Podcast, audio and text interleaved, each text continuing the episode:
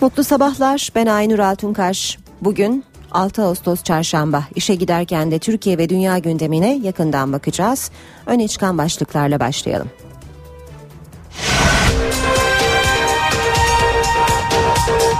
Başbakan Erdoğan dün akşam NTV Star TV ortak yayınına katıldı. Erdoğan dün sabah başlayan emniyetteki ikinci operasyon için hukuksuzluğun bedelini ödeyecekler. Gecikmiş olsak kim bilir başımıza neler gelecekti dedi. Emniyette paralel yapı iddiasıyla dün 14 ilde gözaltına alınan 29 polisin İstanbul'da ifadeleri alınıyor. 4 polisin aranmasına ise devam ediliyor.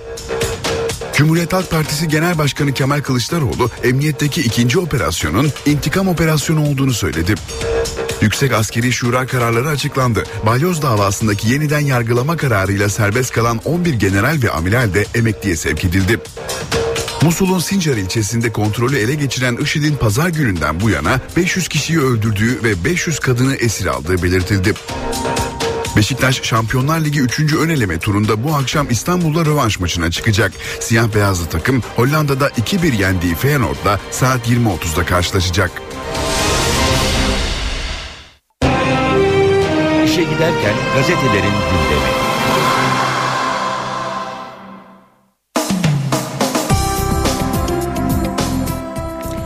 Basın özetlerine Hürriyet gazetesiyle başlıyoruz. Cezaevinden operasyona diyor Hürriyet manşetinde.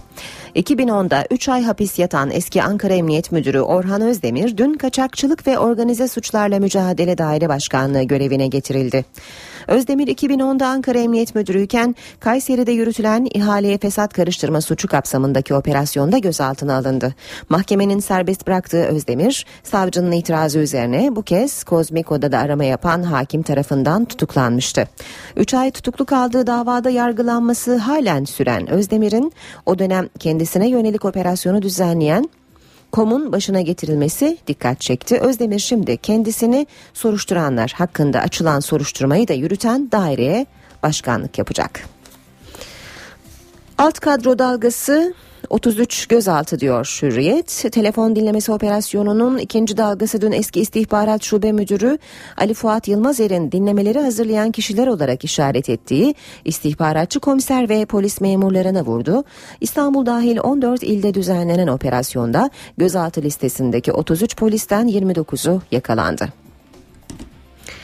Hürriyetten aktarmaya devam edelim. Jandarmada komutan Atay.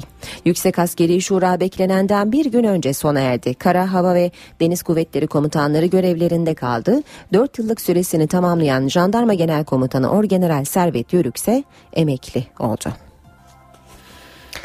Sandığa iyi düşünüp gidin. İstanbul'da Cumhurbaşkanı adayı Ekmelettin İhsanoğlu'na destek isteyen Kılıçdaroğlu, insanlarımız arasında hiçbir ayrım yapmayan bir kişiyi seçeceğiz. Yüzde kaç onu bilmem, ben yüzde ellinin üstünü istiyorum dedi. CHP lideri şöyle devam etti, bütün vatandaşlarıma sesleniyorum. Giderken sandığa bir düşünün. Elinizi vicdanınıza koyun ve oyunuzu kullanın. Türkiye Cumhuriyeti geçmiş kirli olan geçmişi kirli olan birisini o koltuğa oturtmamalı. Devam ediyoruz. Basın özetlerine işe giderken de bir spor haberi aktaralım. Ve Trabzon'da Trabzonspor'un Benfica'dan yıldız transferi Oscar Cardozo dün gece Türkiye'ye geldi. Paraguaylı golcünün bugün imzayı atması bekleniyor. Bir diğer spor haberi Kartal tur peşinde Şampiyonlar Ligi 3. ön eleme turunun rövanşında Beşiktaş Feyenoord'u ağırlayacak maç 20.30'da. Milliyetle devam edelim. Kaldırın şu kapıyı diyor Milliyet manşetinde. Muhabiri öldüren 5 tonluk anti terör kapısı tartışılıyor. Askeri ve istihbarat merkezlerinde bile böyle kapı yok. Üreticilere göre Metin Oktay tesislerindeki kapıda bir dizi ihmal var. Teknik mimari tasarım, e, konusundaki ihmaller şöyle sıralanmış. Kapı en çok 2,5 ton olur. 5 tonluk kapıya su motoru gibi motor koymuşlar. Bu sistem insanı öldürür. Ee, ağır kapı sabotaj ihtimali olan yerlere konur. Ee, hemen düzeltelim. Ee, az önceki e, aktardığımız yorum e, teknik mimari tasarım firmasından. Bir diğer yorum tutkunlar kapıdan gelmiş. Ağır kapı sabotaj ihtimali olan yerlere konur. Çift emniyet fotoseli olmalıdır. Bu tür kapılarda dikkat tehlike levhası olması gerektiği de belirtiliyor diyor Milliyet gazetesi haberinde. Tesislerin girişindeki güvenlik kamerasının bir haftadır bozuk olduğu da açıklandı. Galatasaray'ın ileri gelenleri de korkunç olayı eleştirdiler. Işın Çelebi yaşanan bu elim olayı skandal olarak görüyorum. Hayrettin Kozak böylesi dev bir kapı yapmaya gerek yoktu. Aziz Üstel ise neden böylesi bir kapıya ihtiyaç duyuldu bunu yaptıranlara sormak lazım. Görüşünü dile getirmişler. Galatasaray Kulübü ise çıkan haberler üzerine resmi sitesinde hepimizi derinden sarsan üzücü kazanın sebepleri bütün boyutlarıyla incelendikten sonra sonuçlar kamuoyuyla paylaşılacaktır. Deniyor Galatasaray'ın açıklamasında. Devam ediyoruz e, basın özetlerine işe giderken de Milliyetten okumaya devam edelim. Yaşta sürpriz kararlar. Yüksek Askeri Şura toplantısı ikinci gün sona erdi. Orgeneral Özel ve Kuvvet Komutanları görevlerinde kaldı. Şuraya üç farklı davanın sanıklarına üç farklı uygulama damgasını vurdu. Balyoz ve Ergenekon sanığı 13 komutan emekliliğe sevk edildi. Aynı hukuki statüde bulunan 28 Şubat sanığı 3 komutanın görev süreleri uzatıldı. Askeri casusluk davasında yargılanan Tuamiral Ahmet İskender Yıldırım ve Deniz Kurmay Albay Mithat Kemal Akgül ise terfi edildi. Jandarma komutanlığına ise Orgeneral Abdullah Atay atandı. Açıklama korsan, HSYK Başkan Vekili Ahmet Hamsici'nin hakim ve savcılar korkutulmaya çalışılıyor şeklindeki açıklamasını değerlendiren Adalet Bakanı Bozdağ, açıklamanın öncekiler gibi korsan olduğunu öne sürdü. Bozdağ, yargıdaki Gülen gölgesiyle ilgili olarak da biz ne değişiklik yaparsak yapalım bunu kaldırma şansımız gözükmüyor, bunu hakim ve savcılar kaldırabilir dedi. 7 yılda 91 bin çocuk anne diyor Milliyet başka bir başlıkta. Sağlık Bakanı Müezzinoğlu 2007'den bu yana 18 yaş altında gebe kalan çocuk sayısının 91.208 olduğunu duyurdu. Müezzinoğlu'nun açıkladığı istatistiğe göre 6586 çocuk anne ile İstanbul ilk sırada yer alırken bu kenti 5714 çocukla İzmir, 5181 çocukla Adana takip etti. Küçük yaşta çocuk sahibi olanların en az yaşandığı il 32 çocukla Tunceli. Devam ediyoruz basın özetlerine işe giderken de en çok blok kazandı. 10 Oscar ödülüyle yıla damga vuran yer çekiminin başrol oyuncusu Sandra Bullock 51 milyon dolar gelirle Hollywood'da 2014'ün en çok kazanan kadını oldu. Forbes'un değerlendirmesine göre Bullock'u 34 milyon dolarla Jennifer Lawrence, 31 milyon dolarla Jennifer Aniston izledi. Sabahla devam edelim. 33 paralelciye ikinci dalga çarptı diyor sabah manşette. Paralel çetenin emniyet ayağına bir darbe daha yasa dışı dinleme suçlamasıyla 29 polis gözaltında 4 polis aranıyor. HSYK'da paralel tuzağa geçit yok. Yine sabahtan bir başlık. Hükümet paralel yapının HSYK seçimlerinde çoğunluğu ele geçirme hesaplarını bozmak için 3 aşamalı bir eylem planı üzerinde çalışıyor. Bu kapsamda HSYK'ya üye seçim şeklinin değiştirilmesi, toplantı ve karar sayısı ile ilgili yeni düzenleme yapılması ya da anayasa değişikliğine gidilmesi gündemde.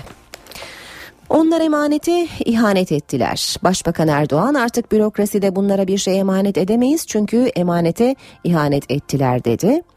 Paralel yapıyla mücadele devam edecek. Bu işin şakaya gelecek yanı yok. Emniyetteki operasyonlar sonrasında kendilerine mağdur rolü biçme gibi bir gayret içindeler.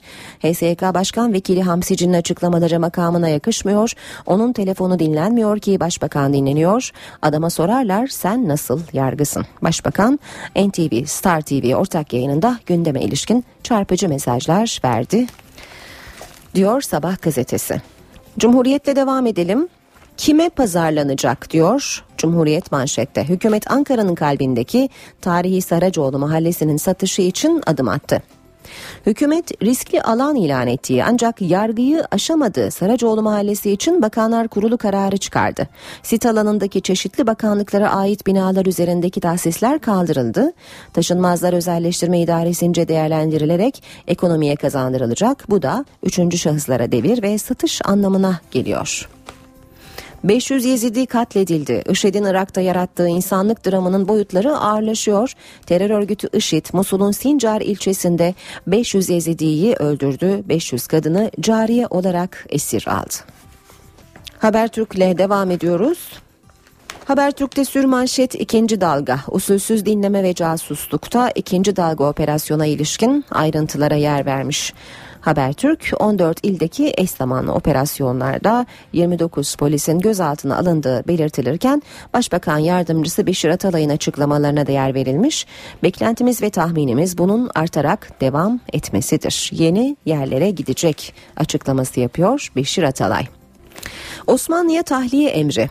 Son Şehzade Ertuğrul Osman'ın eşi Zeynep Osman, Amerika New York'ta yaşadığı daireden atılmak üzere binayı satın alan kişi mahkeme kanalıyla tahliye emri gönderdi. Çatısı damlatan asansörsüz daire 150 metrekare ve kirası 390 dolar. Eve Ertuğrul Osman'la 1991'de evlenip yerleşen Zeynep Osman gitmek acı veriyor diyor. Habertürk'ün manşeti ise imama hapis cezası. 16 yaşındaki çocuk geline nikah kıydığı için yargılanıyordu. Bitlis'te 16 yaşındaki kızı dini nikahla evlendiren imam 2 ay hapis cezası aldı. Yargıtay da onarsa karar emsal olacak. Yeni Şafak gazetesine bakalım. Yılmazer yaktı diyor Yeni Şafak manşette. Ali Fuat Yılmazer'in dinlemeleri alt kadrolar başlattı ifadesi ikinci dalganın fitilini ateşledi. 14 şehirde yapılan operasyonlarda ahizenin ucundaki 28 polis gözaltına alındı. 5 hard disk daha var. 22 Temmuz soruşturmasını yürüten savcı İrfan Fidan serbest bırakılan 38 polisin tutuklanmasını istedi. Fidan itiraz dilekçesinde ast üst ilişkisiyle sivil uzantıların araştırıldığını belirterek elde bulunan 7 hard diskten sadece ikisini inceleyebildik dedi. Zaman gazetesi 12 Eylül'de bile hukuk bu kadar ayağa düşmedi demiş manşette. 12 Eylül dönemini yaşamış bir yargıç olarak o dönemde bile ben böyle bir zulüm, hukuksuzluk görmedim. Bu sözler 12 Eylül darbe yönetiminin hukuksuz talimatlarına tepki göstererek 1982'de görevinden istifa eden hakim Mehmet Tural'a ait 500 bin kişiyi gözaltına alabiliriz diyebilen savcı hukuk adamı değil militandır görevden alınması gerekir. Hukuk kalbura döndü. Bu savcı yarın iktidarın istediği her toplumsal yapıya hukuksuz operasyon düzenleyebilir. Yurt dışı oyları diplomatlara emanet. Mısır'da askeri müdahale ile iş başına gelen yönetim bile yurt dışında oy sayımı yaparken Türkiye ilginç bir uygulamaya imza atıyor demiş. Zaman gazetesi köşk seçiminde ülke dışında kullanılan oylar Türkiye'de sayılacak. Dışarıda kayıtlı 2,8 milyon seçmenden 232 bini 10 Ağustos'taki Cumhurbaşkanı seçimi için oy kullandı. Uygulama ilk olduğundan sürecin planları masa başında yapıldı. Bu da müdahale olabilir tartışmalarına yol açtı diyor Zaman Gazetesi haberinde. Ve Star'a bakalım son olarak Garih dosyasını en son onlar gördü diyor Star manşette. Eyüp'te bıçaklanarak öldürülen Garih cinayeti dosyası sır oldu. Son olarak Ergenekon bağlantısı nedeniyle savcılar Öz, Kansız ve Akkaş'ın yürüttüğü soruşturmanın ana dosyasının arşivde olmadığı ortaya çıktı demiş Star gazetesi haberinde.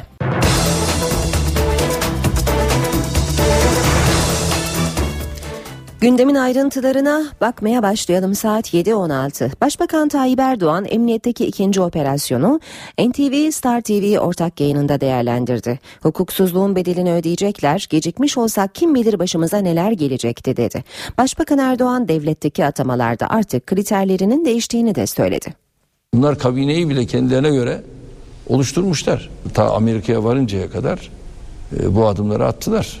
Yani bunlar hepsini biliyoruz. Vakti saati geldiğince de onlar açıklanır. Başbakan Recep Tayyip Erdoğan paralel yapı iddialarına yönelik operasyonlarda kararlılık mesajı verdi. Cumhurbaşkanı seçilirse mücadeleye Çankaya'dan devam edeceğini söyledi. Orada da bu mücadele aynen devam edecek. Bu ulusal güvenliğin tehdit altında olmasına Cumhurbaşkanı müsaade edemez. NTV Star ortak yayınında konuşan başbakan paralel yapı iddialarının ardından devletteki atama kriterlerinin değiştiğini de vurguladı. Bu tür paralel paralel değil böyle bir şeyin hassasiyeti bizde yoktu. Bu olaylardan sonra artık birinci sıraya bunu çıkardık. Erdoğan emniyetteki ikinci operasyonu değerlendirdi. Kötü muamele iddialarını yalanladı. 30 küsür kişi daha yine aynı şekilde alındı alınıyor. Çünkü bunlar için ifade verdikçe şeyler geliyor. Allah muhafaza bu iş gecikmiş olsaydı kim bilir başımıza neler gelecekti. Anormal bir e, muamele söz konusu değil. Kendileri çok ağırlarını bundan önce içeri aldıklarını operasyonlarla içeri aldıklarına yaptılar. Hakimler ve Savcılar Yüksek Kurulu ile yaşanan gerginliğe de değinen Başbakan, HSYK Başkan Vekili Ahmet Hamsici'yi hedef aldı. HSYK'nın veya yargının tehdit altında olduğu gibi bir ifadeyi kullanması çok çok çirkin. Nerede tehdit altında? Yani telefonu dinlenen başbakan. Telefonu dinlenen hamsici değil ki. Bu şantajlardan, montajlardan filan falan bunlardan bıktık. Çünkü bunların arkasında işte bu tür açıklamaları yapan kişiler olduğu sürece bu sıkıntılar olur. Emniyette paralel yapı iddiasıyla ikinci dalga operasyonda dün 14 ilde 33 polis için gözaltı kararı çıktı. 29'u gözaltına alındı. Emniyet gözaltıların nedeninin yasa dışı dinleme iddiaları olduğunu belirtti. Paralel yapı iddiası ile ilgili ikinci dalga operasyonda 13 ilde 33 polis hakkında arama ve gözaltı kararı verildi. 28 kişi gözaltına alındı, bir kişi emniyete gelerek teslim oldu, 4 polis aranıyor. Gözaltı kararı İstanbul Cumhuriyet Savcısı Okan Özsoy'un talimatıyla alındı. İstanbul Organize Suçlarla Mücadele Şube Müdürlüğü ekipleri sabah saatlerinde operasyon başlattı. Hakkında gözaltı kararı bulunanların 12'sinin komiser, 12'sinin komiser yardımcısı, ikisinin başpolis, 6'sının polis memuru, birinin de emekli polis olduğu bildirildi. Gözaltına alınan şüphelerin emniyetteki işlemleri devam ediyor. İstanbul'da gözaltına alınanlar Haseki Eğitim ve Araştırma Hastanesi'nde sağlık kontrolünden geçirildi. Şüphelilerin avukatları tarafından açıklama yapıldı. Müvekkillerimizin kanun ve hukuk önünde verilemeyecek hiçbir hesapları olmadığı gibi kaçacak ve korkacak hiçbir şeylerinin bulunmadığı tüm halkımız tarafından bilinmelidir. İlk operasyon 22 Temmuz'da düzenlendi. Casusluk ve yasa dışı dinleme başlıklarıyla iki ayrı soruşturma başlatıldı. Gözaltına alınan 115 polisten 31'i tutuklandı. Emniyette ikinci operasyon sonrası Ankara'da önemli bir toplantı yapıldı. Başbakan Erdoğan, Adalet ve İçişleri Bakanları ile bir araya geldi. Başbakanlıktaki toplantıda bakanların operasyona ilişkin Başbakan Erdoğan'a bilgi verdiği tahmin ediliyor. Emniyette paralel yapı iddiasına ilişkin ikinci dalga operasyon konusunda hükümet kanadından gelen açıklamalarda yargı bağımsızlığı vurgusu vardı. CHP'dense tepki geldi. Onun için de diyoruz ki e, bırakın soruşturma hukuka uygun bir şekilde işlesin ve işleyen soruşturma zaten gerçeği sonunda ortaya çıkaracaktır. Emniyette paralel yapı iddialarına dayandırılan operasyonun ikinci dalgası siyasetinde gündeminde. Hükümet yargı bağımsızlığına vurgu yaparak soruşturma sonucunda gerçeklerin ortaya çıkacağı görüşünü dile getiriyor. Bu süreçlerle ilgili e, Türkiye'de bazı çevreler tarafından büyük bir algı operasyonu e, yapıldığını hep beraber görüyoruz. Ben onun için diyorum ki algı operasyonlarıyla e, yargılama faaliyetlerini etkilemek doğru değil. Yargı bağımsızdır. Neticede e, mahkemeler kararını verecektir. E, bekleyip neticeyi göreceğiz. Muhalefet ise operasyona tepkili. CHP Grup Başkan Vekili Muharrem İnce, mecliste operasyonda yakınları gözaltına alınanlarla kameraların karşısına geçti. Bizim inandığımız değerler hukukun üstünlüğüdür. Adaletin yerini bulmasıdır. Biz adaletin işlemesini istiyoruz. 22 Temmuz operasyonu ile ilgili soruşturmayı yürüten savcı İrfan Fidan 38 sanık hakkında mahkemenin serbest bırakma kararına itiraz etti. İtiraz kararını 167 sayfada toplayan İrfan Fidan, Başbakan, Adalet Bakanı ve MİT Müsteşarı'nın konuşmalarının kayıt altına alınması için danışmanları hakkında dinleme kararı çıkartıldığını belirtti. Savcı Fidan, gözaltı sürelerinin aşıldığı iddialarını da reddederek Selam Tevhid, tevhid soruşturmasında izlenen yöntemde olduğu gibi bu iddiada çalışılıp kurgulanılarak olarak sahneye sürülmüştür dedi.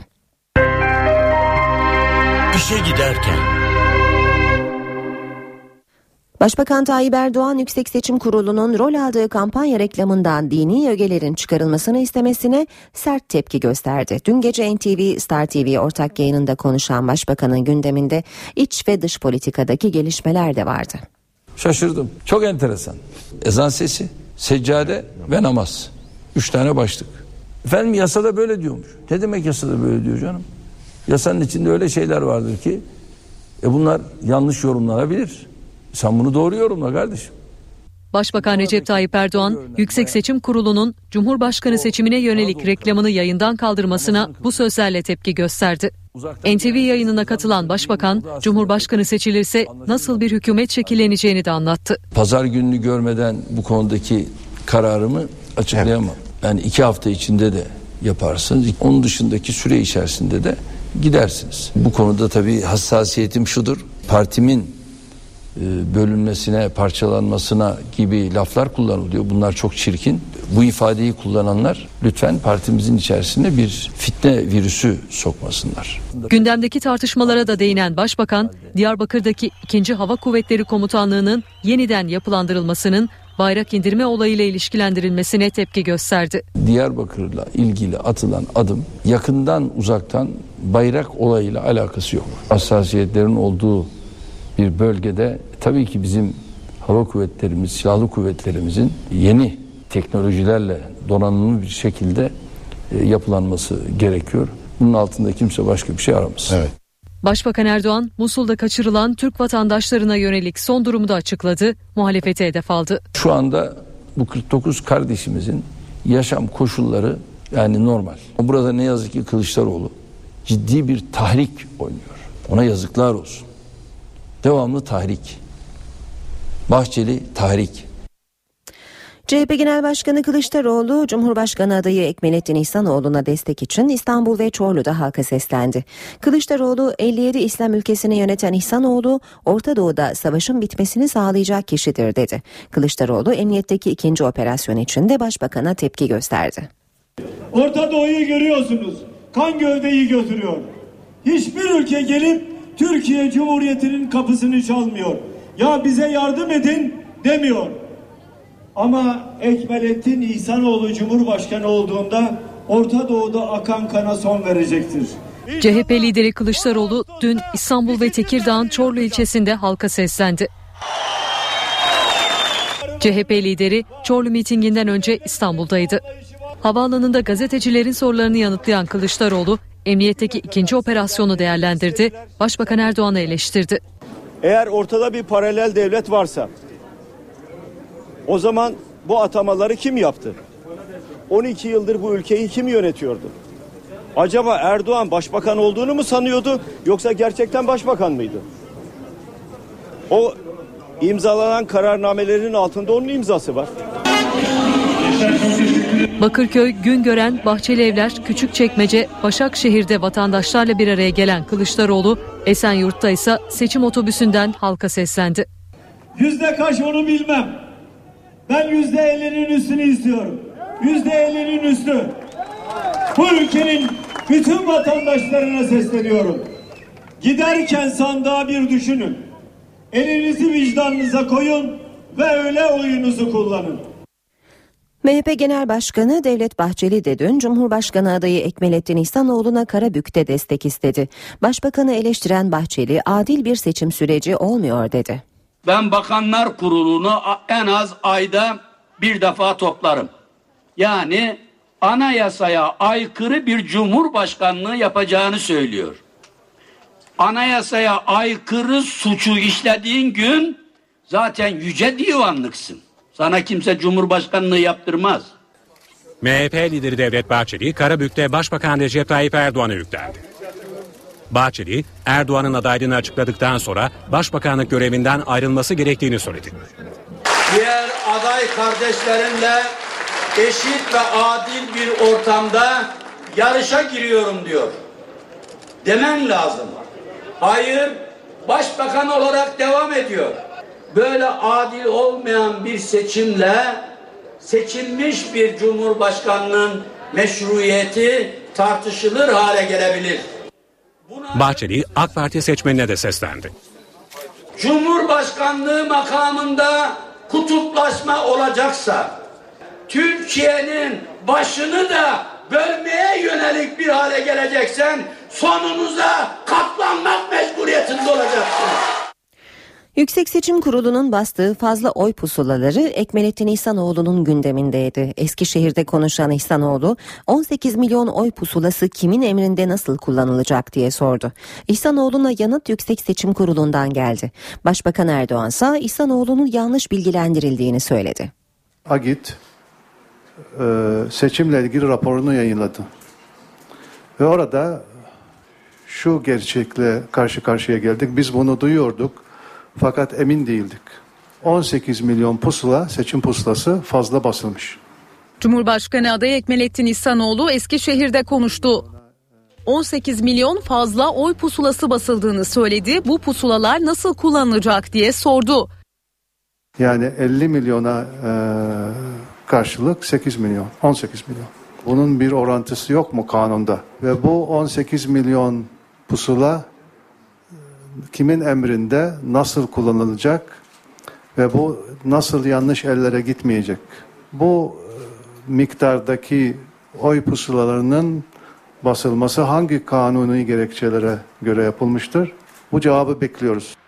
Yüksek Seçim Kurulu yetkilileri ise fazla oy pusulası basımının kanundan kaynaklanan bir durum olduğunu, yasanın YSK'ya %15 fazla oy basma yetkisini verdiğini, ayrıca yurt dışında kullanılan oylar ve sandık görevlileri için de pusula basıldığını söyledi.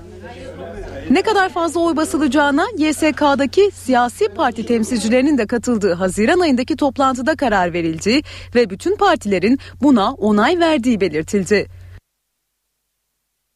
NTV yayınında soruları cevaplayan Başbakan Recep Tayyip Erdoğan ise İhsanoğlu'nun yanlış bilgilendirildiğini söyledi. Eğer akit raporunu 6 milyon toplamda birleşik oy pusulası. İl Genel Meclisi'ne falan girmeyeyim.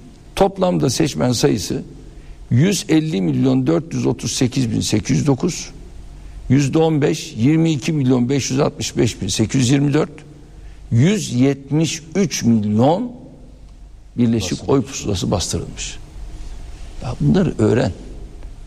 Ama bunların ne genel müdürü bunu biliyor, ne genel başkanı bunu biliyor. Tabii kendisine de yanlış yanlış bilgiler veriliyor ve o da kalkıyor o bilgiler üzerinden hareket ediyor.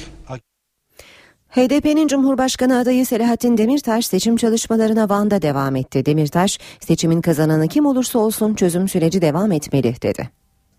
Onlar suç işlemişse bizzatihi dönemin İçişleri Bakanı, Başbakanı bence aynı operasyonlarda e, soruşturmaya dahil edilmelidir. Kendi aralarında danışıklı bir operasyonla zulüm ettiklerine dair bir öz eleştiri yoksa sadece egemenlik yarışıyla ilgili birbirine girmişlerse buradan bir adalet çıkar demokrasi çıkar? HDP eş genel başkanı ve Cumhurbaşkanı adayı Selahattin Demirtaş, emniyete paralel yapı iddiasına ilişkin ikinci dalga operasyonunu değerlendirdi. Seçim çalışmalarına Van'da devam eden Demirtaş'ın gündeminde çözüm süreci de var. Cumhurbaşkanı adayı seçimin kazananı kim olursa olsun çözüm sürecinin devam etmesi gerektiğini söyledi. Umut ediyorum ki hükümette artık daha fazla geciktirmeden Türkiye'nin tamamının beklentisi olan e, kalıcı barışa dair yasalar çıkarır. Diğer adayların da kazanması barış sürecini, çözüm arayışlarını bozmamalıdır. Selahattin Demirtaş rakiplerini de eleştirdi. Biri zaten kibrinden küçük dağları ben yarattım havasındadır. Ama diğeriyle de ilgili şunu söyleyeyim. Onu destekleyen partiler bu halkların kanına girmiş partilerdir. Şimdi gelmiş o halklardan o istiyorlar. Cumhurbaşkanı adayı Demirtaş, provokasyona karşı herkesin dikkatli olması konusunda uyarıda bulundu. Van'da Cumhurbaşkanı adayı Demirtaş'ın mitinginin ardından olaylar çıktı. Valiliğe yürümek isteyen gruba polis müdahale etti. Artvin'in Hopa ilçesinde de Demirtaş için afiş asmak isteyen bir grupla çevredekiler arasında gerginlik yaşandı. 500 kişilik grup slogan atarak Demirtaş'a ait seçim standına saldırdı. Olaylar polisin müdahalesiyle sona erdi. Gündemin ayrıntılarına bakmaya devam edelim. Yüksek Askeri Şura'nın iki günlük mesaisinin ardından komuta kademesi yeniden şekillendi. Emekli olan orgenerallerden Jandarma Genel Komutanı Servet Yörük'ün yerine Ege Ordu Komutanı Abdullah Atay atandı. Balyoz davasındaki yeniden yargılama kararıyla serbest kalan 11 general ve amiral de emekliye sevk edildi. Yüksek Askeri Şura'nın iki günlük mesaisinin ardından komuta kademesi yeniden şekillendi. 37 general bir üst rütbeye 51 albay ise generalliğe yükseltildi. 34 generalin ise görev süresi uzatıldı. Şura'da toplam 43 general ve amiralin de emekliye sevk edilmelerine karar verildi. Orgeneraller Servet Yörük, Yalçın Ataman ve Ahmet Turmuş emekli oldu. Emekli olan orgenerallerden Jandarma Genel Komutanı Servet Yörük'ün yerine Ege Ordu Komutanı Abdullah Atay atandı. Ege Ordu Komutanlığı'na 2. Ordu Komutanı Galip Mendi getirildi. Kara Kuvvetleri Eğitim Doktrin Komutanı Orgeneral Salih Zeki Çolak 1. Ordu Komutanı oldu. Salih Zeki Çolak bu görevde 2 yıl kalırsa 2019 yılında Genelkurmay Başkanlığı için en güçlü aday olacak. Şura 4 kor generalinde rütbesini orgeneralliğe terfi ettirdi. Adem Huduti 2. Ordu Komutanlığına, Kamil Başoğlu Kara Kuvvetleri Eğitim Doktrin Komutanlığına, Abdullah Recep de Harp Akademileri Komutanlığına getirildi. Abidin Ünal ise Hava Kuvvetleri Komutanlığı'nın muharip gücünü tek çatı altında toplayan ve yeni oluşturulan Muharip Hava Kuvveti ve Hava Füze Savunma Komutanı görevini üstlendi. Diyarbakır'daki bayrak indirme olayının yaşandığı 2. Hava Kuvvet Komutanlığı'nın başındaki isim Necat Bilgin ise emekli edildi. Balyoz davasında yeniden yargılama kararının ardından serbest bırakılan 11 general ve amiral de şura kararıyla emekliye sevk edildi. Ergenekon davası sanığı Hıfzı Çubuklu'da emekli edilen generaller arasında yer aldı. 28 Şubat davası kapsamında yargılanan 3 Tu generalin ise görev süresi uzatıldı. İzmir'deki askeri casusluk davasında halen yargılanan bir deniz kurmay albayla bir Tu amiralin ise bir üst rütbeye yükseltilmesi dikkat çekti. Cumhurbaşkanı Abdullah Gül dün yüksek yargının başkanlarına veda ziyaretinde bulundu. En uzun görüşmesi Anayasa Mahkemesi Başkanı Haşim Kılıç'la oldu. Gül bugün de siyasi partilere veda turlarına başlayacak. Cumhurbaşkanı Abdullah Gül veda turlarına devam ediyor. Gül bu kez yüksek yargı organlarının başkanlarına veda ziyaretinde bulundu. Gül'ün ilk durağı Anayasa Mahkemesi'ydi. Cumhurbaşkanı son dönemlerde Twitter, YouTube gibi kararlarıyla tartışma yaratan Yüksek Mahkemenin Başkanı Haşim Kılıç'la bir saate yakın süreyle görüştü. Gül'ün ikinci adresi Yargıtay oldu. Cumhurbaşkanı, Yargıtay Başkanı Ali Alkan'la görüşmesinden sonra Danıştay'a gitti. Gül en son Danıştay'a gittiğinde Başbakan Recep Tayyip Erdoğan ve Türkiye Barolar Birliği Başkanı Metin Feyzioğlu arasında tartışma yaşanmıştı. O günden sonra ilk kez gittiği Danıştay'da Başkan Zerrin Güngör'le görüştü. Çarşamba günü ise siyasi partilere veda turları başlayacak. Önce CHP lideri Kemal Kılıçdaroğlu ile görüşecek, Perşembe günü de HDP'de olacak. Genel Başkan Devlet Bahçeli Ankara dışında olduğu için henüz MHP ile görüşme günü netleşmedi. Gül'ün siyasetçilere, iş adamlarına, sanatçılara vedası ise 12 ve 19 Ağustos'ta düzenlenecek iki ayrı resepsiyonla olacak. Başbakan Erdoğan Cumhurbaşkanı seçilirse başbakan kim olacak? Seçim sonrasında yanıtı en çok merak edilen soru bu olacak. Başbakan yardımcısı Bülent Arınç dün Star Haber yayınında bu soruya yanıt verdi. Arınç görev verilirse itiraz etmem dedi. AK Parti'nin dışına çıkıp bir mücadele, yeni bir parti kurmak bunlar saçmalıktır. Abdullah Gül Bey de kesinlikle AK Parti'yi zafiyete uğratacak hiçbir hareketin içinde olmaz. Bu bizim ahlaki düşüncemize uymaz. Cumhurbaşkanı Abdullah Gül köşk seçiminin ardından ayrı parti kurar mı? Başbakan yardımcısı Bülent Arınç tartışılan bu soruya Star TV'de yanıt verdi. Arınç kendisinin veya Cumhurbaşkanı Gül'ün başbakan olacağına yönelik iddiaları da değerlendirdi. Bunu benden daha iyi yapacak olanların da mevcut olduğunu söylerim. Ama görev olarak üzerimizde kalırsa buna da hiç kimse itiraz etmez. Abdullah Gül'ün AK Parti'nin başına gelebileceği iddialarına ne dersiniz bu bir seçenek midir? Elbette. Çok da güçlü bir seçenektir. Siz derseniz ki bu eşitler arasında hı hı. kim daha öne çıkabilir bazı meziyetleri sebebiyle ben şahsen Abdullah Gül diyorum. Arınç'a kahkaha tartışması da soruldu. Orada sadece kadınlarımızı hedef alan bir konuşma yapmadım. Garip olan da aslında budur.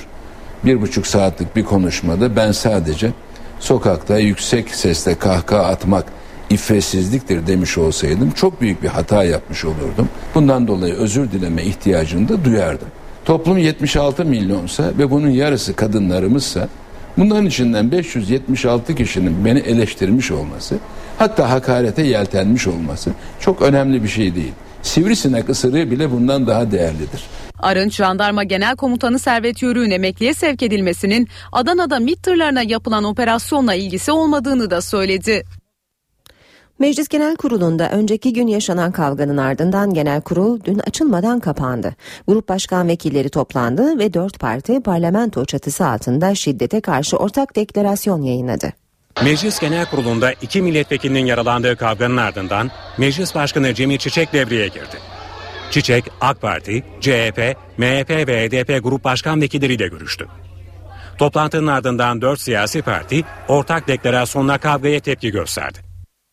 Siyasi parti grupları olarak milletimize ve Türkiye Büyük Millet Meclisi'ne yakışmayan bu davranışların önlenmesi ve bir daha yaşanmaması için iç tüzük başta olmak üzere etkin önlemler alınması hususunda görüş birliğine varılmıştır. Deklarasyonda gerekçesi ne olursa olsun, kim tarafından işlenirse işlensin, şiddetin hiçbir surette tasvibi mümkün değildir ifadelerine de yer verildi. Bildirinin genel kurulun bir sonraki oturumunun açılışında okunacağı ifade edildi. Kavga nedeniyle genel kurul bugün de çalışmadı. Genel kurulun çalışmamasının gerekçesi ise gerginliğin daha fazla tırmanmaması. Başkanlık Divanı teşekkül etmediğinden görüşmelere devam edemiyoruz. Birleşimi kapatıyorum. Toplantı başlarken Meclis Başkan Vekili Ayşenur Bahçekapılı grup başkan vekillerini 15 dakikalığına Başkanlık Divanı'na çağırdı. MHP o toplantıda AK Partili milletvekillerine tepki gösterdi. Tek taraflı bir saldırı vardır. Evet, meclis idare amirine yönelik fiili saldırı vardır.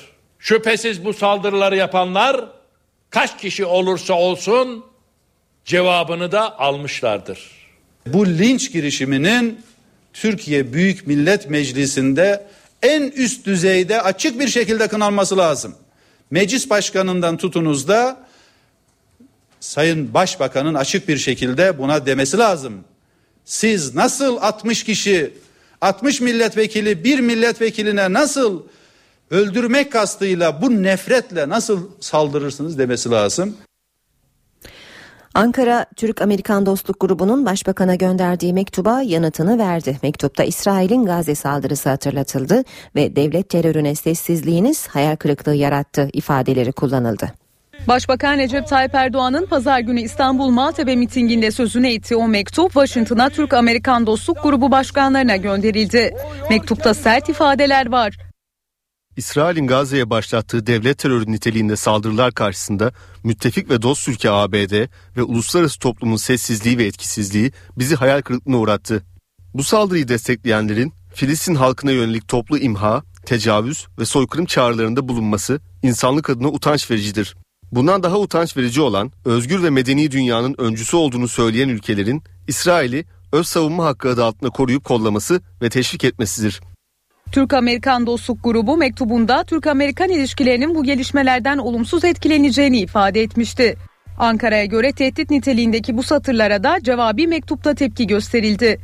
Filistin sorununa çözüm için birlikte çalışmak ve Türk-Amerikan ilişkileri önemlidir denildi ama uyarıda vardı. Filistin-İsrail ihtilafına adil ve tarafsız bir şekilde yaklaşılmadığı takdirde güvensizlik ve istikrarsızlık daha da artacak ve bundan sadece Türkiye değil ABD de zarar görecektir. Dışişleri Komisyonu Başkanı Volkan Bozkır imzalı mektupta Erdoğan'ın açıklamalarını antisemitizmle anmanın hadiseleri çarpıtmak olduğu ifade edildi. Bunun İsrail'in savaş suçlarını örtbas etmek olduğu vurgulandı. Unutmayın İsrail yöneticiler hukuk ve kanunların üzerinde değildir denildi. Amerika'ya son uyarıysa eğer İsrail'in dostları ona iyilik yapmak istiyorsanız eleştirileri susturmaya çalışmak yerine İsrail'i insan haklarına uymaya davet edin oldu. İsrail dün sabah yürürlüğe giren ateşkesle birlikte Gazze'de 17 Temmuz'da başladığı Gara Harekatı'nı da sonlandırdı. Gazze'deki İsrail askerlerinin tamamının bölgeden çekildiği açıklandı. İsrail ordusu bölgedeki 32 tünelin yok edildiğini belirtti. İsrail ordusu askerlerin Gazze'den tamamen çekildiğini, bölge dışında savunma pozisyonuna geçtiğini açıkladı. Kara harekatının ana amacını Gazze'den İsrail'e yönelik saldırılar için kullanılan tünelleri imha etmek olarak açıklayan İsrail ordusu bölgedeki 32 tünelin yok edildiğini belirtti. 3000 roketin imha edildiği de açıklanan bilgiler arasında.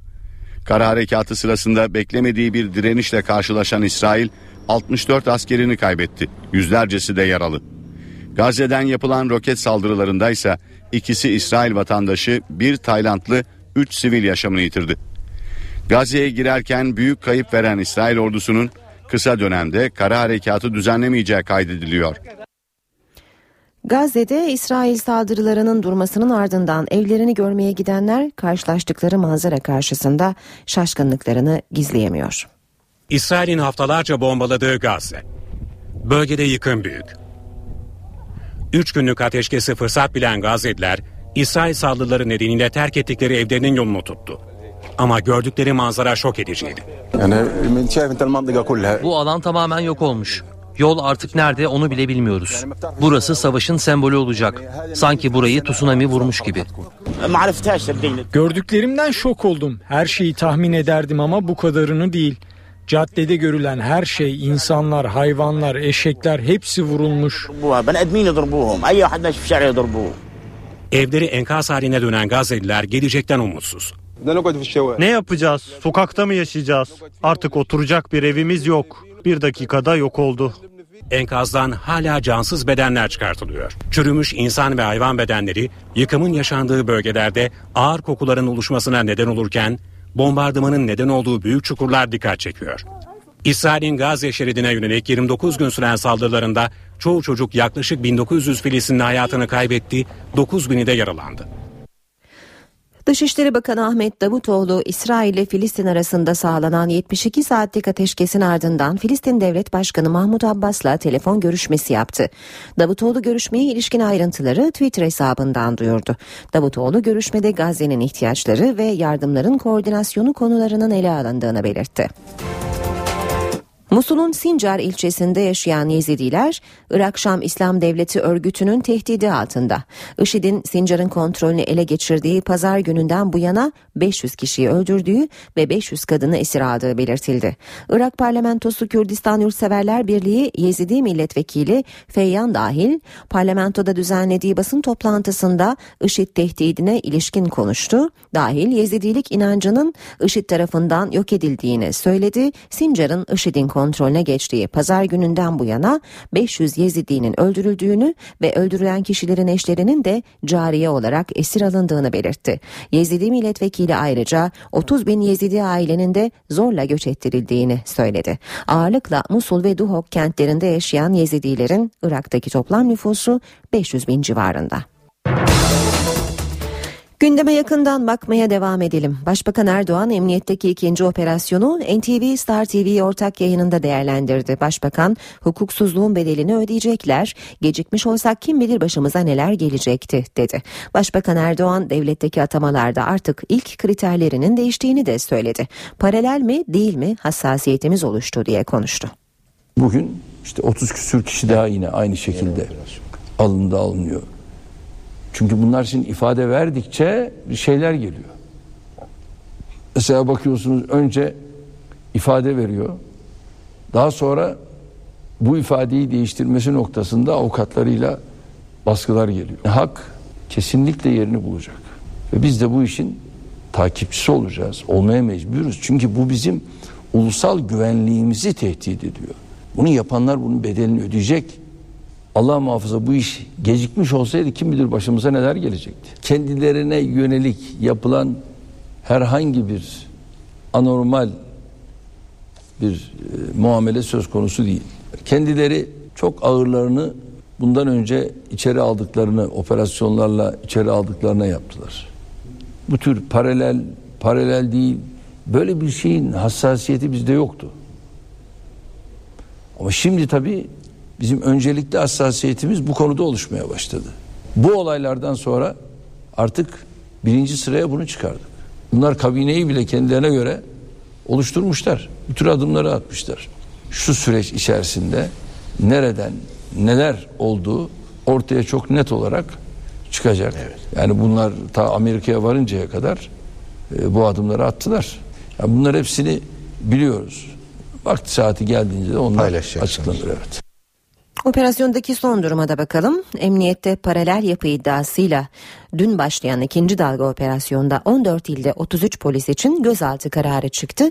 29 kişi gözaltında. Emniyet gözaltıların nedeninin yasa dışı dinleme iddiaları olduğunu belirtti. Paralel yapı iddiası ile ilgili ikinci dalga operasyonda 13 ilde 33 polis hakkında arama ve gözaltı kararı verildi.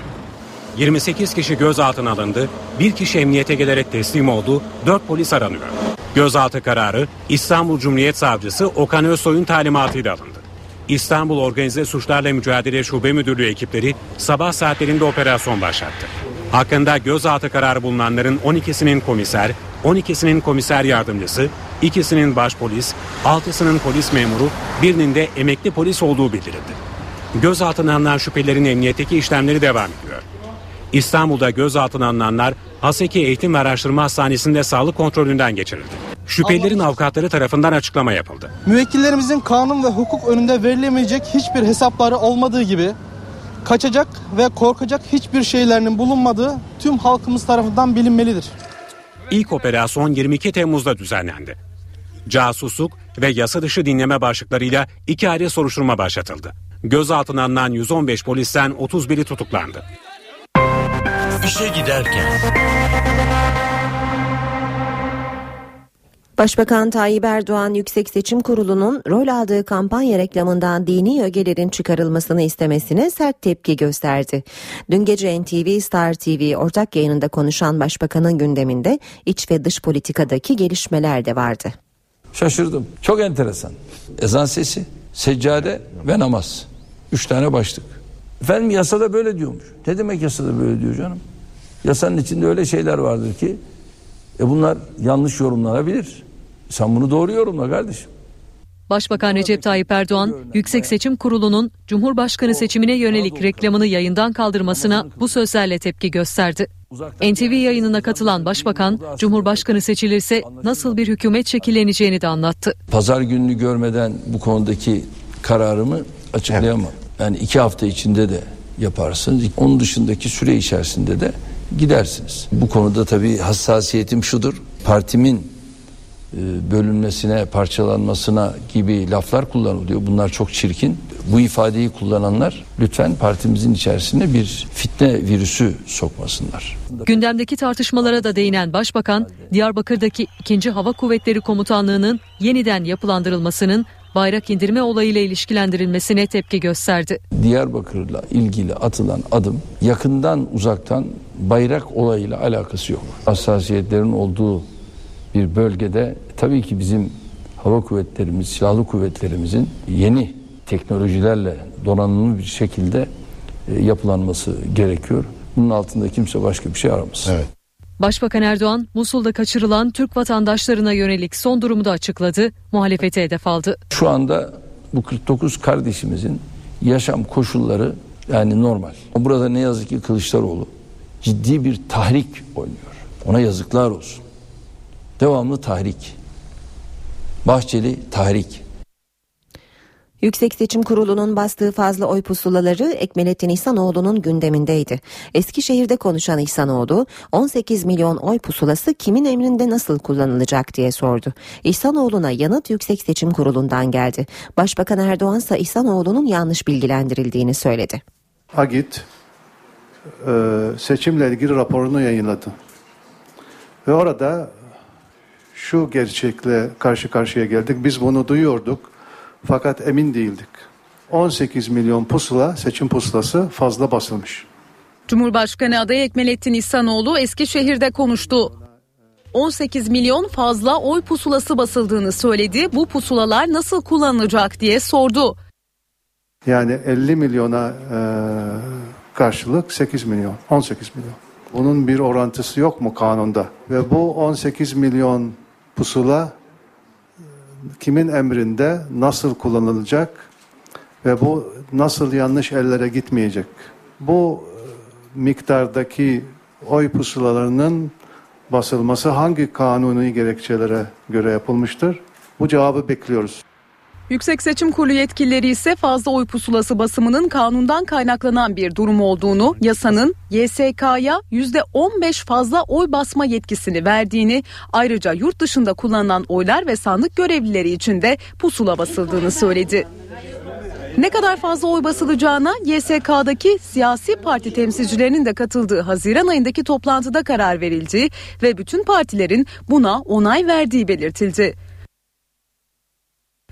NTV yayınında soruları cevaplayan Başbakan Recep Tayyip Erdoğan ise İhsanoğlu'nun yanlış bilgilendirildiğini söyledi. Eğer akit raporunu 6 milyon toplamda birleşik oy pusulası. İl Genel Meclisi'ne falan girmeyeyim. Toplamda seçmen sayısı 150 milyon 438 bin 809 yüzde 15 22 milyon 565 bin 824 173 milyon birleşik oy pusulası bastırılmış. Ya bunları öğren. Ama bunların ne genel müdürü bunu biliyor, ne genel başkanı bunu biliyor. Tabii kendisine de yanlış yanlış bilgiler veriliyor. Ve o da kalkıyor o bilgiler üzerinden hareket ediyor. HDP'nin Cumhurbaşkanı adayı Selahattin Demirtaş seçim çalışmalarına Van'da devam etti. Demirtaş seçimin kazananı kim olursa olsun çözüm süreci devam etmeli diye konuştu. Bunlar suç işlemişse bizzat dönemin İçişleri Bakanı, Başbakanı bence aynı operasyonlarda e, soruşturmaya dahil edilmelidir. Kendi aralarında danışıklı bir operasyonla zulüm ettiklerine dair bir öz eleştiri yoksa sadece egemenlik yarışı ile ilgili birbirine girmişlerse buradan bir adalet çıkar mı, demokrasi çıkar mı? HDP eş genel başkanı ve Cumhurbaşkanı adayı Selahattin Demirtaş, emniyete paralel yapı iddiasına ilişkin ikinci dalga operasyonunu değerlendirdi. Seçim çalışmalarına Van'da devam eden Demirtaş'ın gündeminde çözüm süreci de var. Cumhurbaşkanı adayı seçimin kazananı kim olursa olsun çözüm sürecinin devam etmesi gerektiğini söyledi. Umut ediyorum ki hükümet artık daha fazla geciktirmeden Türkiye'nin tamamının beklentisi olan e, kalıcı barışa dair yasalar çıkarır. Diğer adayların da kazanması barış sürecini, çözüm arayışlarını bozmamalıdır. Selahattin Demirtaş rakiplerini de eleştirdi. Biri zaten kibrinden küçük dağları ben yarattım havasındadır. Ama diğeriyle de ilgili şunu söyleyeyim. Onu destekleyen partiler bu halkların kanına girmiş partilerdir. Şimdi gelmiş o halklardan o istiyorlar. Cumhurbaşkanı adayı Demirtaş, provokasyona karşı herkesin dikkatli olması konusunda uyarıda bulundu. İşe giderken Ankara'da kontrolden çıkan kamyonet belediye otobüsüne çarptı. Kazada bir kişi hayatını kaybetti, iki kişi de yaralandı. Kamyonet belediye otobüsüne çarptı. Bir kişi öldü, iki kişi yaralandı. Kaza Ankara'nın Nene Hatun Caddesi'nde yaşandı. Sürücüsünün kontrolünü kaybettiği kamyonet son günlerde kazalara sebebiyet veren belediye otobüsüne çarptı. Çarpışmanın etkisiyle otobüs şoförü de direksiyon hakimiyetini kaybetti. Belediye otobüsü park halindeki 3 araç ve o sırada olay yerinden geçen bir yayaya çarptı. Kazada kamyonet şoförü hayatını kaybetti. Belediye otobüsünün şoförü ve otobüsün çarptığı yaya ise yaralandı. Kaza anı güvenlik kameraları tarafından da saniye saniye kaydedildi. İstanbul Kabataş'taki otobüs kazasına ilişkin dikkat çekici bir iddia ortaya atıldı. Buna göre şoför son 72 saatin 60 saatini direksiyon başında geçirmişti. Kaza yapan şoför 72 saatin 60 saatini direksiyon başında geçirdi. Bu çarpıcı iddia Erguvan Şoförleri Yardımlaşma ve Dayanışma Derneği Başkanı Murat Özdemir'den geldi. Kabataş'taki kazayı yapan arkadaşımız son 72 saatin 60 saatini direksiyonda geçirdi. Dinlenmeden e, uzun bir süre çalıştı. Dinlenik olarak çalışsaydı tahmin ediyorum ki bu kaza bu sonuçlara ulaşmazdı. Nasıl oldu kaza? Özdemir'in verdiği bilgiye göre kaza yapan Eyüp Er psikolojik destek almaya başladı. Murat Özdemir, araç bakımlarının yetersizliği ve fazla mesailerle ilgili yetkilileri aylar önce uyardık dedi. Günlerce, aylarca direksiyondan inmeden çalışan şoför arkadaşlarımız var. Biz yetkililerin hepsini uyardık. Bu kazalar geliyorum diyordu ve geldi. Keşke kimsenin burnu kanamadan bir çözüm bulsalardı. Derneğin başkan yardımcısı Tahsin Domaksa, kazanın ertesi günü bütün otobüs şoförlerine basın açıklama yapmamaları konusunda uyarı geldiğini söyledi. Siz hiçbir şeye konuşmayın, siz sesinizi kesin, hiçbir şeyi açıklamayın. Biz gerekeni üstü açık kapalı da olsa biz açıklayacağız. Kent genelinde son bir haftada şehir içi ulaşımı sağlayan otobüslerin karıştığı 4 ayrı kazada 4 kişi öldü, 4'ü ağır olmak üzere 48 kişi yaralandı. İstanbul'da kent içinde ulaşım 3 farklı yapı tarafından sağlanıyor. İETT otobüsleri sarı, İstanbul otobüs işletmelerine bağlı otobüsler Erguvan ve özel halk otobüsleri mavi renkte. Cumhurbaşkanı seçimlerine 4 gün kala başkent gündeminde neler konuşuluyor, neler oluyor? Şimdi Ankara'ya döneceğiz ve karşımızda Özgür Akbaş olacak. Özgür günaydın. Günaydın Aynur. Bugün hangi başlıkları takip edeceksiniz? Aynur e, gündeme Cumhurbaşkanı Abdullah Gül'ün programını aktararak başlayalım. 28 Ağustos'ta görev süresi dolacak olan Cumhurbaşkanı Abdullah Gül veda ziyaretlerine başladı. Önce Meclis Başkanı Cem İçek ardından Başbakan Erdoğan dün yüksek yargı temsilcileriyle görüştü, onlara veda etti. Bugün de ana muhalefet partisi liderine gidecek. Kemal Kılıçdaroğlu ile bir araya gelecek. Gül e, CHP'nin yanı sıra yarın da Halkların Demokratik Partisi eş başkanlarına bir veda ziyareti olacak ve Genelkurmay Başkanı Orgeneral Necdet, Necdet Özel'i de ziyaret edecek ve ona da bir veda ziyaretinde bulunacak. Milliyetçi Hareket Partisi lideri Devlet Bahçeli ile ne zaman görüşeceği merak konusu. Gül randevuyu istedi ancak MHP lideri Devlet Bahçeli'den e, henüz o randevuya olumlu bir yanıt gelmedi. Bahçeli'nin Cuma gününe kadar Ankara dışında olduğu ifade ediliyor MHP kaynakları tarafından.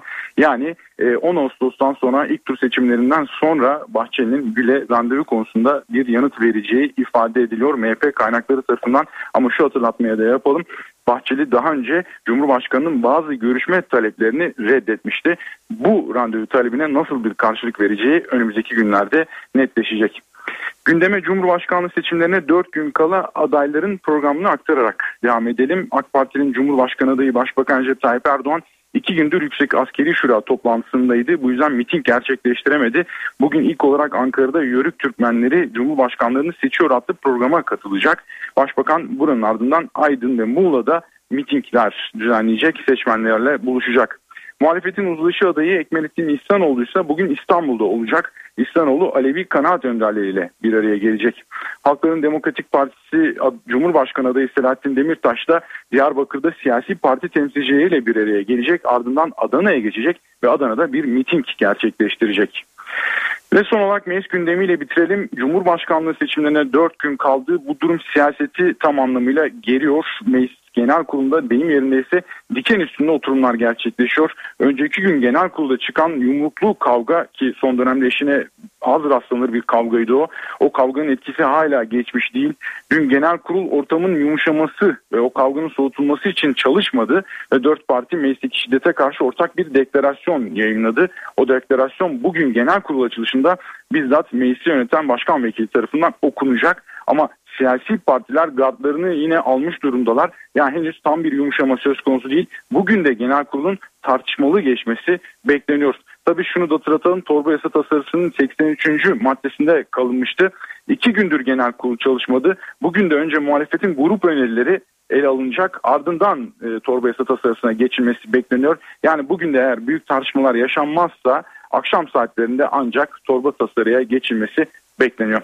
Evet Ankara'da öne çıkan günden başlıkları böyleydi Aynur. Özgür teşekkürler. Gündemi Özgür Akbaş'tan aldık. Saat 8.36 işe giderkenin son yarım saatine girdik. Birazdan İstanbul trafiğine bakacağız. Önce gündemin başlıkları.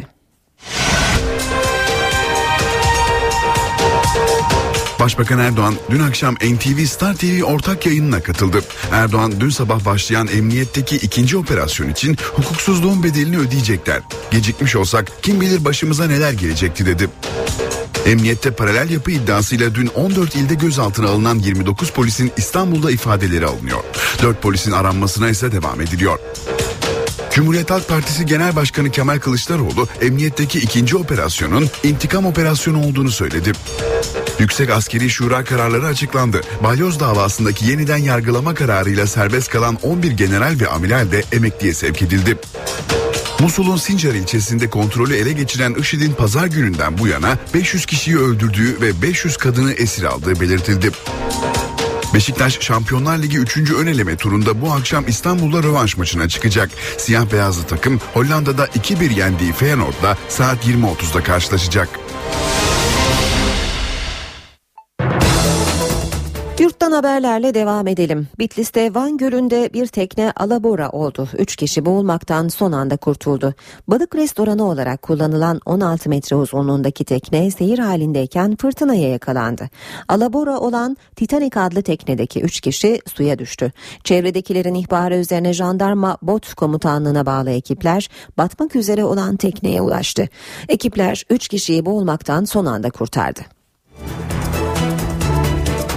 Muğla Bodrum'da makilik alanda yangın çıktı. Yerleşim yerlerine yakın bir noktada çıkan yangın rüzgarın da etkisiyle hızla yayıldı. Bu sırada otellerde kalan turistler panik yaşadı.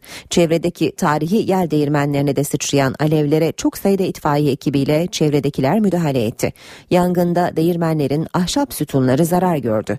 Yangın 2 saatlik çalışma sonucu güçlükle kontrol altına alındı. Olayla ilgili iki kişi gözaltına alındı.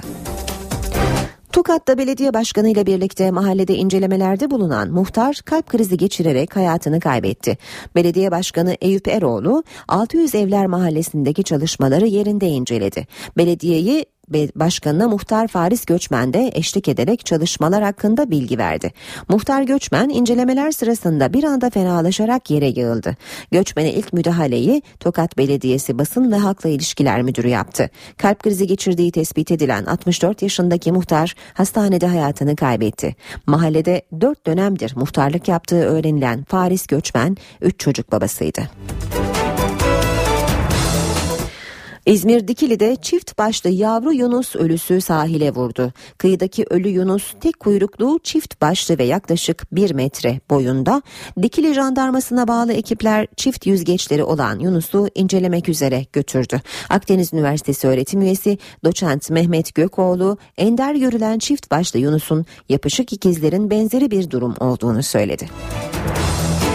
Lise tercihleri için son 3 gün öğrencilerin çoğu daha iyi bir liseye girebilmek için nakilleri bekliyor. Yerleştirme sisteminde bazı değişiklikler de var. Veliler endişeli. Acaba olacak mı, olmayacak mı? Yerleşebilecek miyiz? B grubuna kalacak mıyız? Bayağı bir sıkıntılı, sancılı bir dönem. Tercih dönemi stresli geçiyor.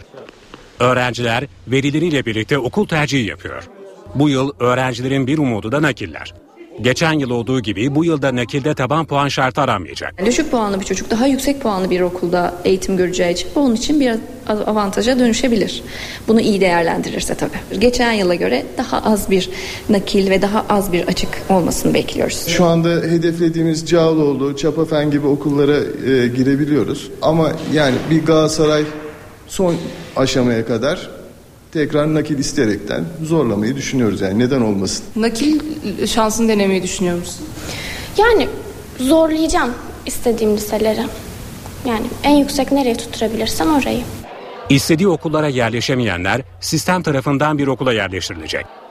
Bu durum endişeye yol açabiliyor. E, işi biraz şansa bırakmayalım istiyoruz ki e, çok sürpriz, çok hiç istemediğim bir okula geçmek o çocuğun hem e, motivasyonunu düşürecektir, hem moralini bozacaktır, hem de bunu otomatikman e, bundan sonraki eğitim hayatında çok etkileyecektir. Yerleştirme sonuçları 22 Ağustos'ta açıklanacak. İstanbul'da konut fiyatlarındaki artış sürüyor. Merkez Bankası verilerine göre konut fiyatları İstanbul'da geçen yıla oranla %20,49, Ankara'da %10,6 ve İzmir'de de %12,42 yükseldi. Burcu Aydın'dan haberi. Bugün 100 milyara satılan bir daire seneye gelecek seneye kesinlikle %30 artışla satılabilir. Konut fiyatları el yakıyor özellikle de büyük kentlerde. Merkez Bankası verilerine göre konut fiyatları Mayıs ayında bir önceki aya göre İstanbul'da %1,76, Ankara'da %1,20, İzmir'de ise %0,76 yükseldi. Ataşehir, Karşı'da Ümraniye'de olsun, Kartal'da yeni yapılan projeler var. Oralarda artışlar iyi oluyor. Talep arttıkça fiyat da yükseliyor. En çok artışa geçen semtlerden birindeyiz. Burası Sarıyer. Burada fiyatlar geçen yıla oranla yaklaşık %30 oranında arttı. Normal sıradan bir vatandaş eminim ki şu anda cebindeki parayla bir ev alamaz. Ee, bunun karşılığında hemen bankalara olan talep fazlalaşıyor ve e, insanın en güzel yılları ev borcuyla geçip gidiyor. Bizde yatırım için bir e, bütçe para olmadığı için hiçbir türlü etkilemiyor. Ne alacağımız var ne vereceğimiz oturabileceğimiz bir konut olduğu için. Yatırımda hala gözde emlak.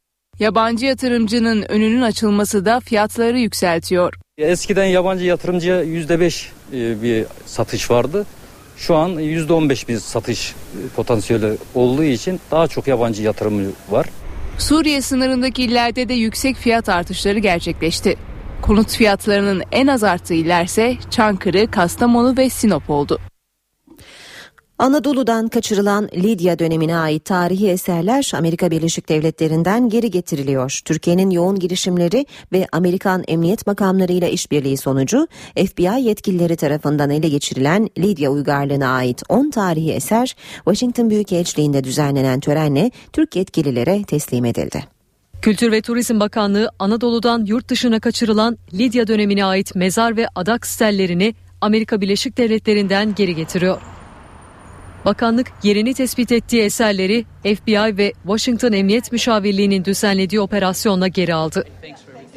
Amerika Birleşik Devletleri'nde FBI yetkilileri tarihi eserleri Türkiye'nin Washington Büyükelçiliğine törenle teslim etti. From Turkey. Eserleri Türkiye'ye geri kazandırmaktan büyük mutluluk duyuyoruz. Şimdi eserler doğru sahiplerine geri dönüyor. 2006'da Lidya bölgesine ait mezar ve adak stellerinin internette satışa çıkarıldığı ve yaklaşık iki ay önce eserlerin bazılarının yerinin Türk makamları tarafından tespit edildiği belirtildi. Kültür ve Turizm Bakanı Ömer Çelik eserlerin önce Ankara Anadolu Medeniyetleri Müzesi'nde daha sonra da Manisa Müzesi'nde teşhir edileceğini açıkladı. Milattan önce 1 ila 3. yüzyıllara ait oldukları düşünülen stellerin nereden ve ne zaman kaçırıldıkları bilinmiyor. Ancak Manisa kökenli oldukları düşünülüyor. İşe giderken Dünya gündemine geçelim. 29 gün süren İsrail saldırıları sonrası ilan edilen 3 günlük ateşkes Gazze'lilere nefes aldırdı. Ancak evlerine dönenler karşılaştıkları yıkım karşısında şaşkına döndü. Kara operasyonunu noktalayan İsrail askerleri Gazze dışına çekilirken ateşkesi fırsat bilen Filistinliler terk ettikleri evlerinin yolunu tuttu. Birleşmiş Milletler okullarına sığınan Filistinlilerin bir bölümü yanlarında getirebildikleri eşyaları alarak buradan ayrıldı. Ancak hemen hepsi büyük bir yıkımla karşılaştı. Ateşkesle birlikte balıkçılar da işbaşı yaptı. Gazze'li balıkçılar bir ay aradan sonra ekmek parası kazanabilmek için yeniden denize açıldı. İsrail'in Gazze şeridine yönelik 29 gün süren saldırılarında çoğu çocuk yaklaşık 1900 Filistinli hayatını kaybetti, 9000'i de yaralandı. Gazze'de şimdilik ateşkes sessizliği var. Peki 3 günlük bu geçici ateşkes bozulmazsa sonrasında neler olacak? Gündeme gündemde birkaç senaryo var. Bunlardan en önemlisi Birleşmiş Milletler'in Gazze için devreye girmesi. İsrail ve Hamas arasındaki ateşkes başarılı olursa Gazze'yi nasıl bir gelecek bekliyor? Gazze için 5 ayrı senaryo üzerinde duruluyor. İlk senaryo Birleşmiş Milletler'in Gazze için devreye girmesi. İkinci Dünya Savaşı sonrası uygulamaya konan Marshall Planı'na benzer bir planla Gazze'nin yeniden inşası çalışmalarına başlanabileceği belirtiliyor. Birleşmiş Milletler'in önceliğinin Gazze'nin elektrik ve su altyapısını yeniden inşa etmek olacağı vurgulanıyor. Bu plan çerçevesinde Birleşmiş Milletler'in Gazze'nin silahsızlandırılmasına da önderlik edeceği belirtiliyor. İsrail hükümetinin destek verdiği bu plana Hamas'ın karşı olduğu biliniyor. Bir diğer senaryo ise Gazze'de kontrolün El Fethi'ye geçmesi. Gazze'de güvenliğin Batı Şeria'da iktidarı elinde tutan Mahmud Abbas liderliğindeki Filistin yönetimine devredilebileceği belirtiliyor. İsrail'in bu koşullar altında Gazze'deki yeni tünellerin inşasının önüne geçmek için ortak bir devriye gücü kurulmasını isteyeceği konuşuluyor. Bir diğer seçenek Hamas'ın iki hafta önce İsrail'e sunduğu 10 yıllık ateşkes önerisi. Bu plan kapsamında Hamas'ın İsrail'den talepleri var. İsrail'in elinde tuttuğu 50 Filistinliyi serbest bırakması, ablukanın son bulması, Gazze'ye Birleşmiş Milletler kontrolünde bir havalimanı inşa edilmesi, Gazze sınırının uluslararası bir güç tarafından korunması gibi. İsrail kalıcı bir çözüm içermediği gerekçesiyle bu öneriye karşı çıkıyor. Ateşkesin başarısız olması halinde ise iki seçenek öne çıkıyor. İlki İsrail'in Gazze şeridini işgali. Aşırı sağcı İsrailliler tarafından sıkça dile getirilen bu seçenek Hamas yok edilene kadar Gazze operasyonunun sürmesini içeriyor. Ancak Netanyahu hükümetinin can kaybının büyük olacağı ve İsrail'in imajına zarar vereceği gerekçesiyle bu seçeneğe sıcak bakmadığı belirtiliyor. Kalıcı ateşkesin suya düşmesi halinde Gazze'nin ucu açık bir savaşa sürüklenebileceği de konuşuluyor.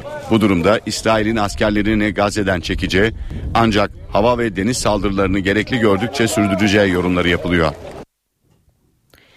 Afganistan'ın başkenti Kabil'deki bir askeri eğitim veren okula yönelik saldırıda can kayıpları yaşandı.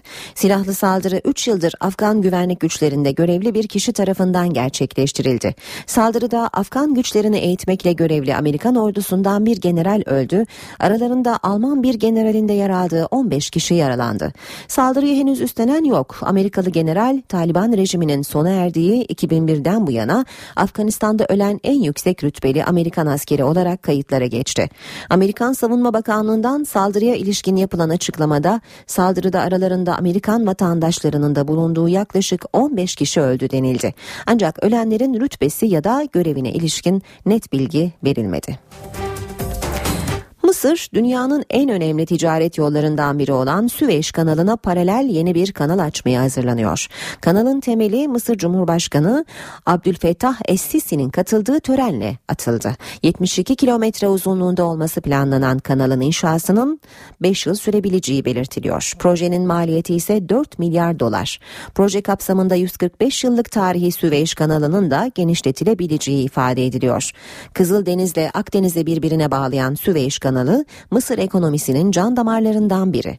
Kanal Mısır'a yılda yaklaşık 5 milyar dolar gelir getiriyor. Kadın hakları konusunda kötü siciliyle sık sık eleştirilen Suudi Arabistan'da bir ilk yaşandı. İlk kez başörtüsü takmayan bir sunucu ekrana çıktı. Suudi Arabistan'da bir ilk. Devlete ait bir televizyon kanalında başörtüsü takmayan bir spiker haber bülteni sunuyor. Londra'dan yapılan yayın Suudi Arabistan'da sosyal medyanın gündemine oturdu. İslam'a aykırı olduğu gerekçesiyle kanalı eleştiren de var, kadın hakları adına atılmış büyük bir adım olarak niteleyip övgüye adıran da. Bu durum El Ahberiye kanalının yöneticilerini harekete geçirdi. Kanal ülkenin değerlerinin zedelenmesine izin vermeyeceğini söyleyerek böyle bir olayın tekrar edilmeyeceğini açıkladı. Suudi Arabistan'da başı açık kadınlar televizyona çıkıyor ancak başörtüsü takmayan haber spikeri bulunmuyor. Kadınların araç kullanmasının yasak olduğu tek ülke olan Suudi Arabistan, kadın erkek eşitliği konusundaki kötü siciliyle sık sık eleştiri oklarının hedefi oluyor. İsveç'te 10 bin hektar ormanlık alanı tahrip eden yangın genişleyerek devam ediyor. Bir kişinin hayatını kaybettiği yangının İsveç'te son yılların en büyük orman yangını olduğu belirtiliyor. İsveç son yılların en büyük orman yangınıyla mücadele ediyor. Westmanland bölgesinde çıkan orman yangını genişleyerek sürüyor. Can kaybı yaşanan yangın nedeniyle bölge sakinleri tahliye ediliyor.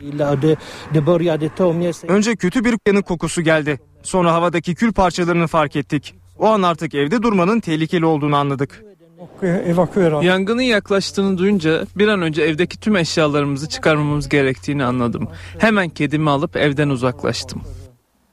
İsveç İtfaiye Teşkilatı yangını kontrol altına almak için seferber olurken Fransa'dan 4, İtalya'dan da 2 yangın söndürme uçağının bölgeye gönderildiği bildirildi. Yangının başkent Stockholm'un 150 kilometre batısındaki Westmanland bölgesinde 5 gün önce henüz belirlenemeyen bir nedenle başladığı belirtiliyor. Sıcaklığın 33 dereceye ulaştığı İsveç'te yaklaşık 10 bin hektar ormanlık alanın tahrip olduğu aktarılıyor. Bu haberle işe giderken sona eriyor. Ben Aynur Altunkaş. Saat başında haber merkezi kuşağında buluşmak üzere. Hoşçakalın.